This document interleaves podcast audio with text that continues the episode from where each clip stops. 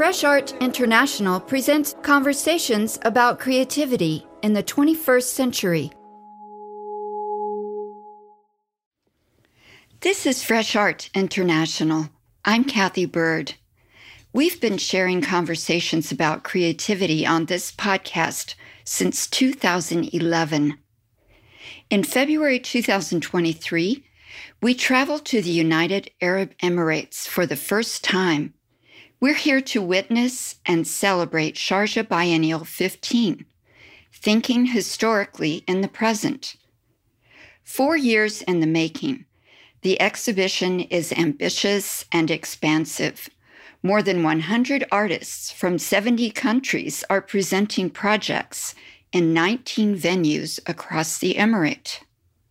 One afternoon, we wander through Sharjah's heritage area to Bait Obaid Al Shamsi, the personal residence of a local pearl merchant and his family until the 1970s. Today, the complex of 16 buildings that dates to the mid 19th century is one of the biennial venues. In a small courtyard outside his multi chambered installation, we meet artist Shiraz Bayjoo to talk about how his project engages history, a pervasive theme in this biennial. The artist shares the storied past of the Indian Ocean and the island archipelagos of Mauritius and Madagascar off the southeast coast of Africa. Keep listening to hear the Orientalist tropes that he disrupts in Searching for Libertalia a project that recovers the history of a purported pirate colony founded in the late 17th century.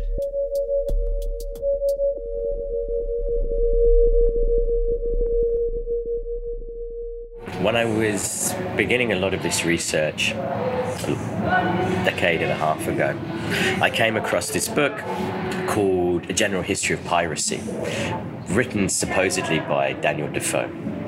And in there, he describes the exploits of different pirates. It's a book of short stories based upon stories he picked up from sailors and things.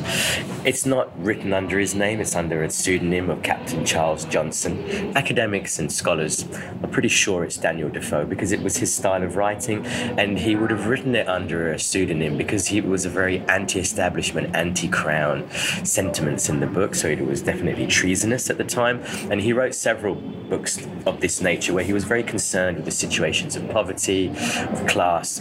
In terms of seafaring at that time was an exploit that often people were forced into, a pretty brutal um, occupation in many ways. So it was not surprising that he may look towards this space and this kind of labor as one of his focuses upon the conditions of brutality of 17th century. And so he describes this story of this Captain Misson, who is a French aristocrat, and he inherits nothing and becomes a sailor, and he travels to Rome because he wants to see the height of the civilized world as he describes it, you know, the Vatican, the church.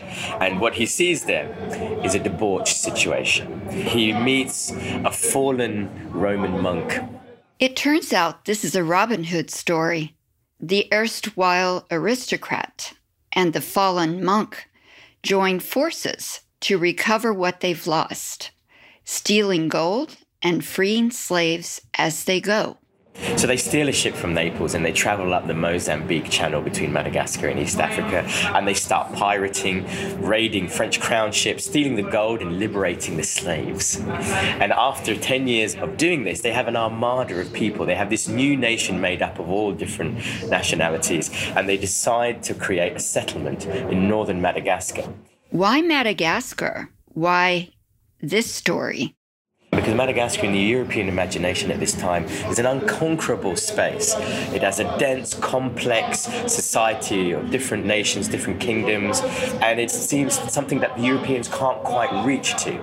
Bayjoo explains that the story could not be told in his home country. I had been making a lot of work that was exploring, you know, the landscape of the colony, of the island colony, coming from Mauritius. I realized that I needed to understand what were the conditions of the movements towards independence it was obviously the, the conditions of African post colony spaces.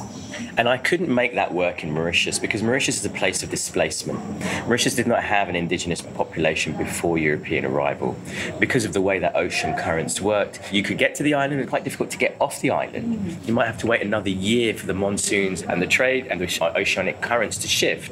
And it wasn't until it's changing in sailing technology, where basically you can sail into the wind and keep moving regardless of what direction the wind blows.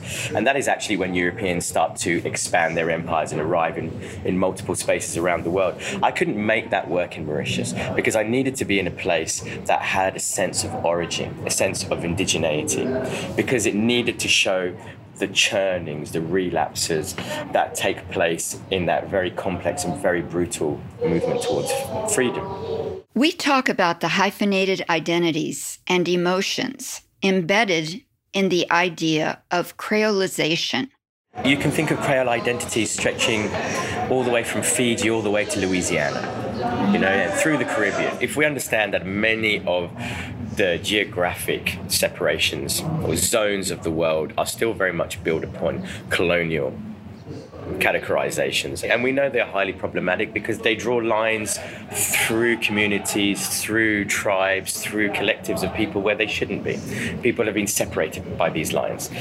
Whereas perhaps a way of pushing against that and trying to express the folly of that is to understand the Creole world. People who have very similar identities created because of the same pressures, right? The pressures of slavery, the pressures of displacement, of the plantation the extraction of land. Often, traditionally, it has been associated with a francophone world, the French Empire, but I don't think it has to exclusively be that anymore. I think we have shifted against that. So, creolization is the shifting of identities under these pressures and perhaps we can understand them as fracturing of identities at the beginning, but then also then how we've survived through those landscapes. And that is when we become Creole, because our music and our language, which is formed under those pressures, also then become the expressions and our identities of which we celebrate ourselves today. Do you consider yourself to be Creole? All people on Mauritius should consider themselves Creole because actually we are all very intermixed in that sense, but it's not necessarily thought of that way. And actually, homogenization is a massive problem throughout many post colony spaces in hindering the ability for new nations to take on their collective identities. Unfortunately, a lot of that is manipulated politically today. Many nations have these issues. But Creole is really about the collective that we have become because of our collective experiences we have become this identity. You're speaking of creolization as an empowering process. At the beginning, it's a violent one, but actually, it's how we survive through it. Many people felt that they came from enslaved backgrounds, that there was a huge amount of shame, and there still is so much shame associated with that. But now, today, thankfully, with the courage of so many of our wonderful young people, there is actually starting to shift and say, well, actually, that great grandmother survived this. This is a strength. I should be proud that we have this strength within us. It's not about being mixed identities that we are lost in some form. It's actually we have come together through difficulties and actually become much stronger out of this. Certainly, this is how we need to try and move ourselves forward. Let's talk about what visitors to your space will experience. Searching for Libertalia is a kind of pseudo archive. You will find sculptural vitrines, you will find a three channel video work that are placed within these sort of cabinets. You find the recreation of historical paintings in these sort of kind of settings. I was thinking the three channel videos are like altarpieces. They are indeed. When I was visiting churches in Lisbon, I was thinking through that format. And within the vitrines, there are photographs from multiple museum archives that situated around Madagascar, but also expands out around different spaces around the Indian Ocean. Looking at different layers of what has taken place in terms of the methodologies of colonization, from the missionary presences, the extraction of land, the forced labor within agriculture, or in mining, but also things like the signing over of nations, you know, the capitulation when empire finally manages to have its grasp upon a space. You also find objects like ceramic works that I've recreated that reference drawings and things from sailors that worked within the East India Company. There was one small one that had a bird. Yes. So in Mauritius, we were very famous for the dodo, but there were also numerous other land walking birds, and all of which died out pretty soon after Dutch arrivals, and they were sketched by these arrivals. So I use symbols like the English East India Company symbol, and we use symbols like these birds placed within these little ceramic medallions, and they're deliberately worn as if they'd come out of the hull of a ship. So it's almost like that recreation of what could be an artifact. And then you find little portraits of priests who are famous for understanding the conditions of the slaves, and you also find portraits of colonial generals. I found one that I took a photo of a man with a turban. Yes. And he's holding, it looks like a wand and yes. an egg. Yes. He's a magician. That's what I A traveling magician. a magician in the 19th century who's traveling through the Indian Ocean and selling his wares, selling his services as an entertainer. Something that gives you a snapshot, a texture of this world, of the types of movements of people and the ways of which this world perhaps was, out just not just within a European imagination of it, but shifting it towards something perhaps that is closer to how it might have been. I love this, but I'm curious how will people visiting get the stories? They're civic imaginaries. There are multiple stories, and this is the whole point Yes. of this: is that you piece together different parts of it. There are multiple tellings of this narrative. There isn't just one experience of a history, right? There are multiple That's experiences, true. and so this is the whole point of it: is that you can hear the audio through from one room, you can see little pieces of these, and you start to fold it together and try to create your own understanding of it.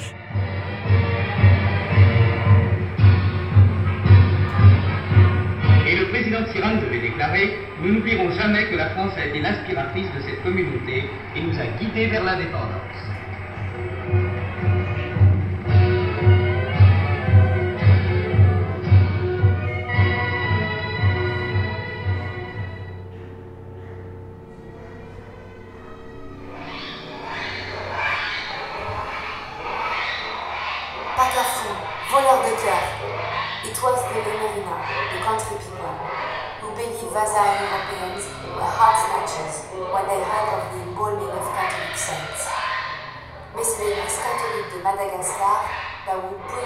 This term um, to demonize Freemasons, calling them voleurs de cœur. Ultimately, I think we all arrive within a similar space of understanding, but perhaps they mean slightly different things to us in the way that our experiences do. There are layers of color and other embellishments on some of the images, especially in this final room, the larger ones. Even the magician had an aura that you added to his beautiful portrait. Yeah, that's right. I trained as a painter, so painting for me is about trying to shift the emotional landscape, especially when I place photographs into paintings or into prints. I try and reshift what that ethnographic gaze may have been and try and place it into a slightly different landscape where we can emote towards what we're seeing. There are oranges and deep reds and greens. And within the larger paintings, there is one that is overwhelmingly blue. The one that is blue speaks about the ocean and the water and those movements of people. The one that is overwhelmingly green. And obviously, then we have to reference the land. And often thinking about how the land is a witness to what we do, to our activities. Perhaps, in a sense, nature can be positioned within this as a position of innocence. In one that is sort of purple and red, which speaks about royalty and dynasties. I wonder is thinking historically relevant to the way this artist moves forward in the world? How have we arrived here with the complexities of division, racial hierarchies, ultimately racisms that, tools that still persist? One has to understand what has taken place in order to create those lines, those layers within society. The structures of colonialism have not been removed, they endure. And they do not necessarily endure always in the most visible ways, but they endure through the emotional, through the traumas, through the psychological. So, in that sense, it's important for us to tell these stories historically in the present. I'm Cathay Byrd.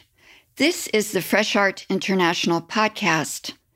Our conversation with Shiraz Bayjoo reveals one artist's approach to thinking historically in the present. Searching for Libertalia materializes a cultural narrative that might come closer than real history to showing us the way through rupture, dislocation, and uncertainty to a new place of growth and renewal. If you like what you're hearing, please take a few minutes to rate and subscribe to our podcast. The John S. and James L. Knight Foundation, Emily Hall Tremaine Foundation, Locust Projects, and the Andy Warhol Foundation for the Visual Arts, and listeners like you make Fresh Art International possible. When you visit our site, you'll find other episodes about art and culture from around the globe. While you're there, sign up for our news and give a donation to support these stories. Stay tuned for more contemporary art talk.